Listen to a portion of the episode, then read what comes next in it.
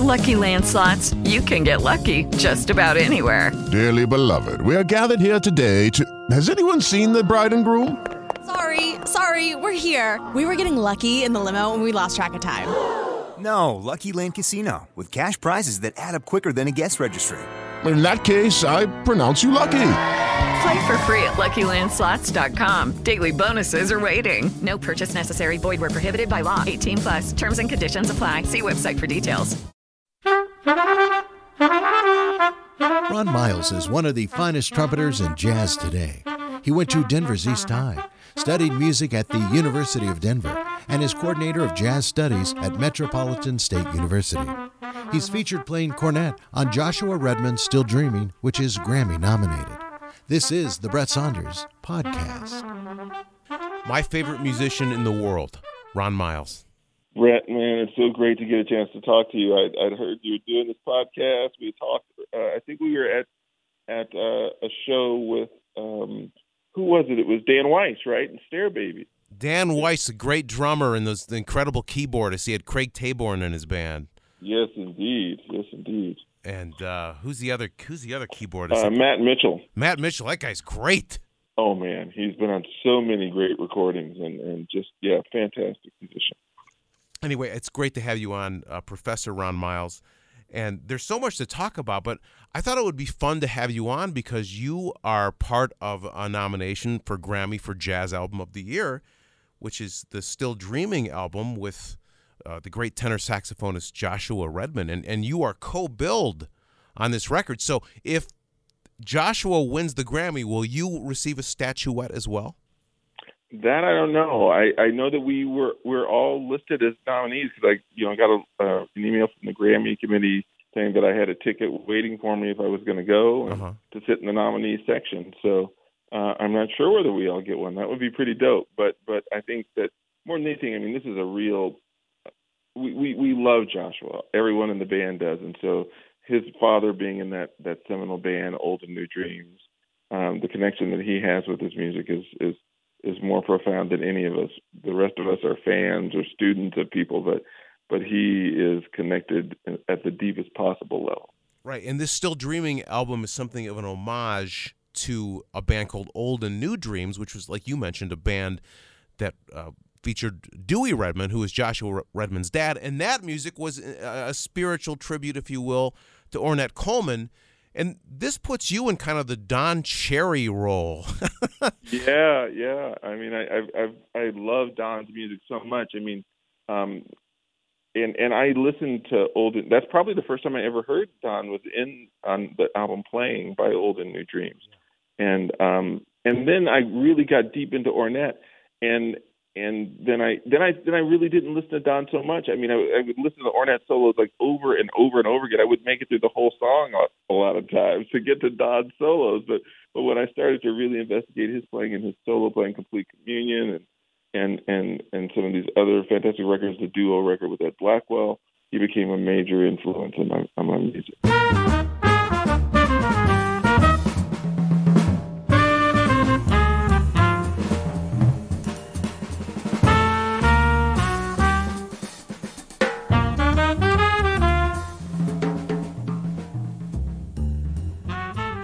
There's a track on this album called New Year, and it really sounds like a vintage Atlantic Records Ornette Coleman recording from the early 1960s. Don't you think? Oh well, you know, it's it's really kind of wild to say, but I, I haven't heard the record. I um I I um but I, I had shingles when we did the record. I didn't I didn't know that I had shingles. I knew I felt really bad, and I I came home after the recording and went to the doctor, and they said, yeah, you you have shingles, and uh, so.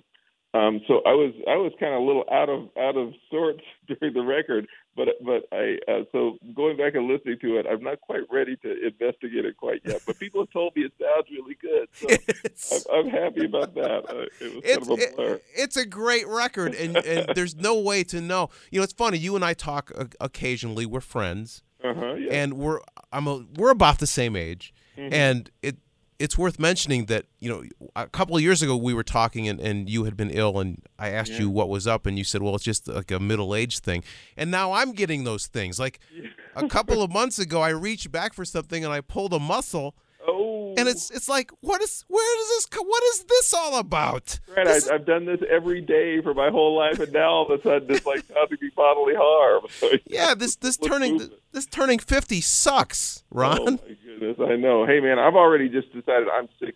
I'm really 55, but I'm just rounding up from this point on. So, so I don't have to worry about birthdays for the next five years. I'm just 60. But so anyway, you made this magnificent record. It's nominated for a Grammy. You were ill, and you literally have not heard this milestone in your life. And you know, instead of giving you a hard time, I will observe the fact that you are constantly on the move. You're constantly working. Yeah, and and you know when when you're when you're doing recordings and stuff too. This one not so much because I didn't really participate in the mix. You know, you do the mixing and you do the putting songs in order. So by the time it comes out, it's like, man, I don't want to hear this thing. you know, for for quite a while. But but but you know, but that's the, the idea. I love getting records. I must tell you, I still go to Twist and Shout and and a, a consumer of of music and in vinyl and digital formats, and I I love listening to records. Yeah, just my my own stuff. I don't really go back and, and revisit too much. I think that's true of a lot of great artists. Like I know that Charlie Parker did not like to ever hear his records; that he didn't like them at all. Well, well I'm sure glad he made them. That's for sure. That's for sure. Hey, we were talking a little bit about Ornette Coleman. Uh, Ron Miles is my guest, Professor Ron Miles, uh, who lives here in Colorado on the podcast. We were talking about Ornette Coleman. Is Ornette one of those artists? Because I listen to him all the time. His music, uh, this sounds pretentious, but it flows through me all of the time. Is he one of the artists you tell your students to listen to? And, and how do you how do you get your students uh, if, they come to you out of a rock background or uh, or uh, hip hop rap background, how do you get them to listen to some of this more, uh, for lack of a better word, esoteric sound? Well, you know, we we we do. We consider. I mean, I, I teach a jazz history class, so really we think of the of you know there being you know Louis Armstrong and Charlie Parker, and Ornette Coleman is right up there with those folks. I mean, and Martin Williams called him the most profound revolutionary in the music since Parker, and I I, I can't dispute that. Um, and and I think that actually when when students come who are not necessarily jazz heads to the music, they find Ornette's music to be easier to get into than say someone like Charles Mingus with Eric Dolphy, actually, because they, they don't necessarily think about form. That was Ornette's great revolutionary thing, right? That you can sing your song after you play the melody at, without regard to a preset form. You could make up a form right on the spot. And so for people who aren't list, usually listening for that, it sounds swinging, it sounds tuneful, it sounds bluesy. It's you know, it's his music is very very melodic, and so he's one of the people that that that, that students gravitate towards the most. And then of course the idea that the whole jam band aesthetic really comes from him. The idea that you could go out and jam, that you could just make up some songs right on the spot, is is is out of right out of him. So Grateful Dead and all these bands that follow really uh, point to him as as a godfather of their approach. Are you familiar with uh, Ornette playing with the Grateful Dead? Have you heard those recordings? Well, I have Virgin Beauty, which I know that Jerry Garcia plays on.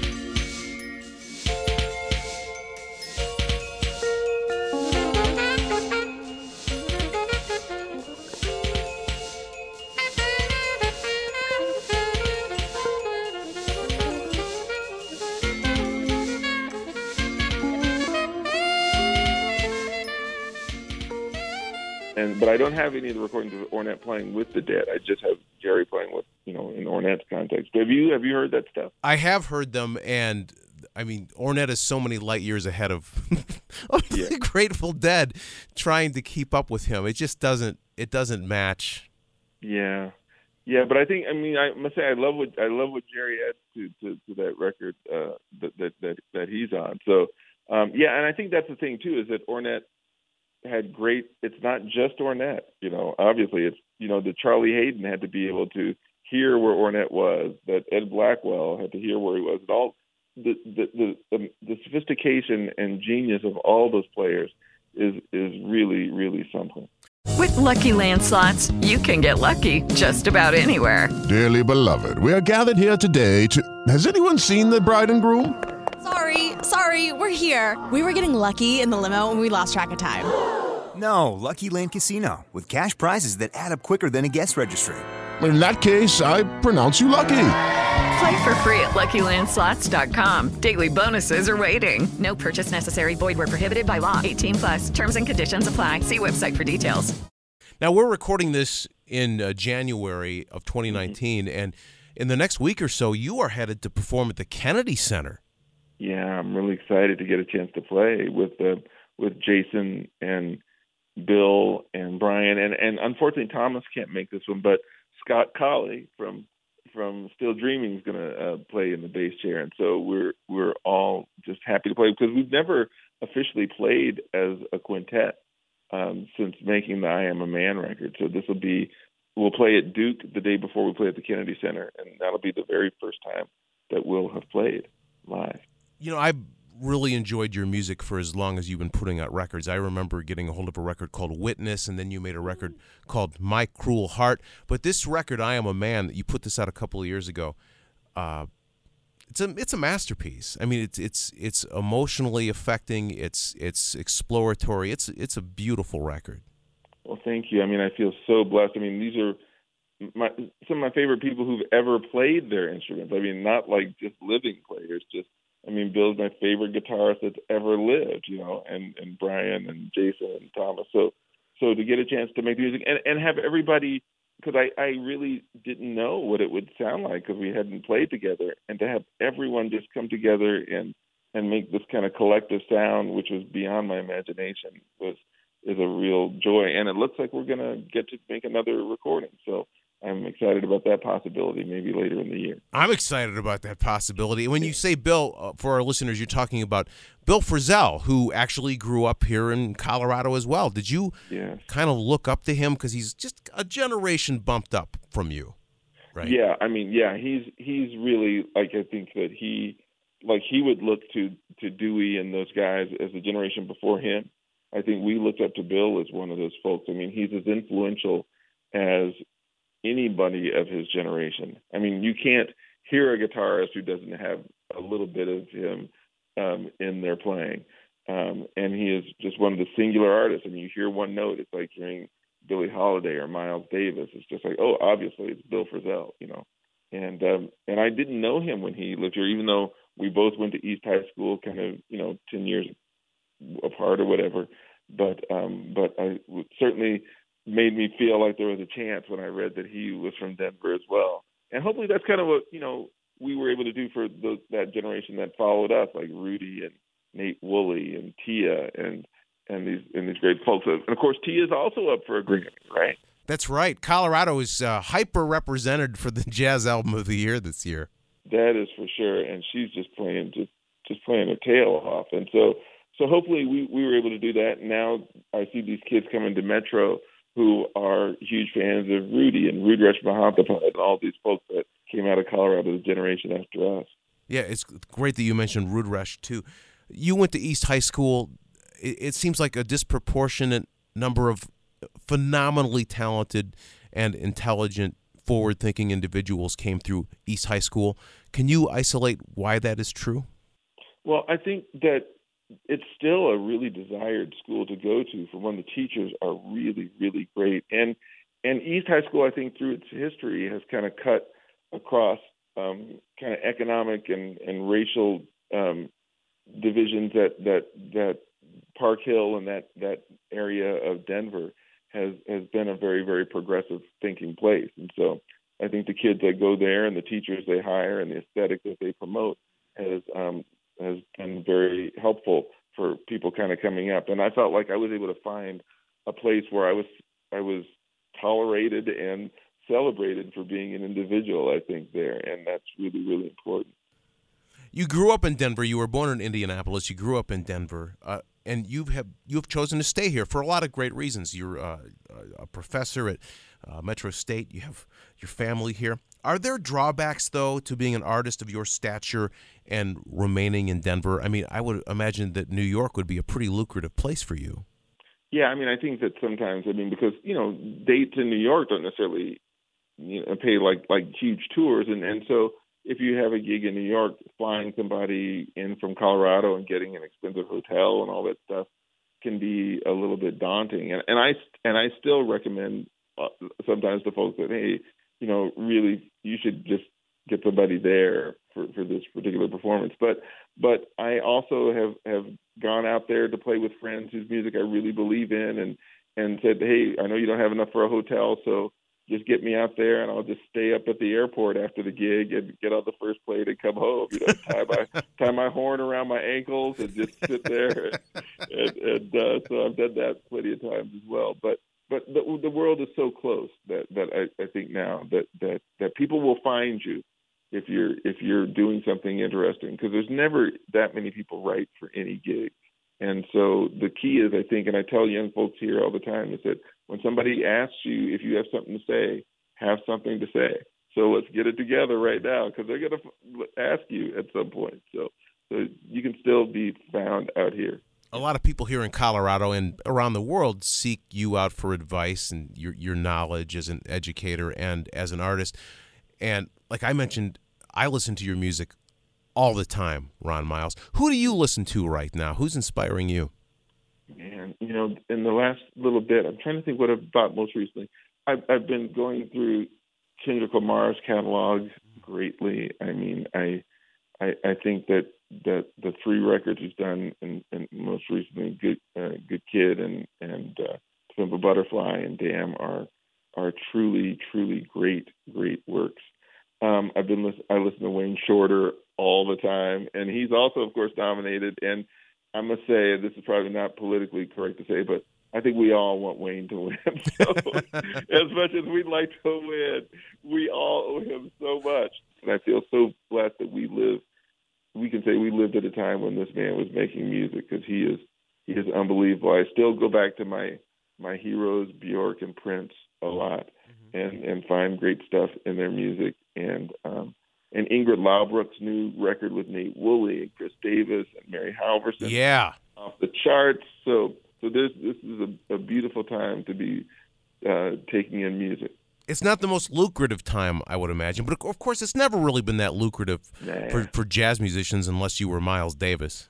Right, right, exactly. Yeah, I mean, I think that there has always been that rare person who gets to be a jazz star, and of course, Miles Davis is just you know one of the greatest figures of music of any style at any time. So if if he couldn't be a star, then nobody deserves to be one. So we're we're happy he was able to do it. And and and you know, and there there is kind of jazz celebrities. I think I think of Joshua as one, Bill as one, Brian, who kind of have a very very high profile in the jazz um, arena. And somebody like me, you know, I, I look at myself as kind of um, you know, I, I look at myself as a, as a real as a chamber musician, as somebody who, um, even though I play a horn, I, I try and have the mindset of a rhythm section player.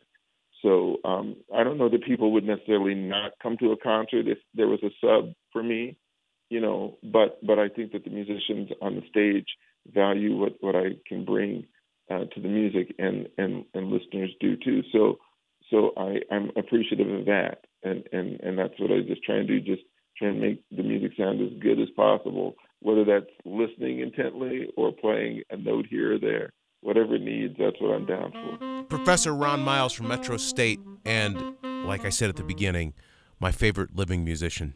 Oh, God bless you. God bless you. Thank you for everything that you do, and and don't be ill anymore. This is.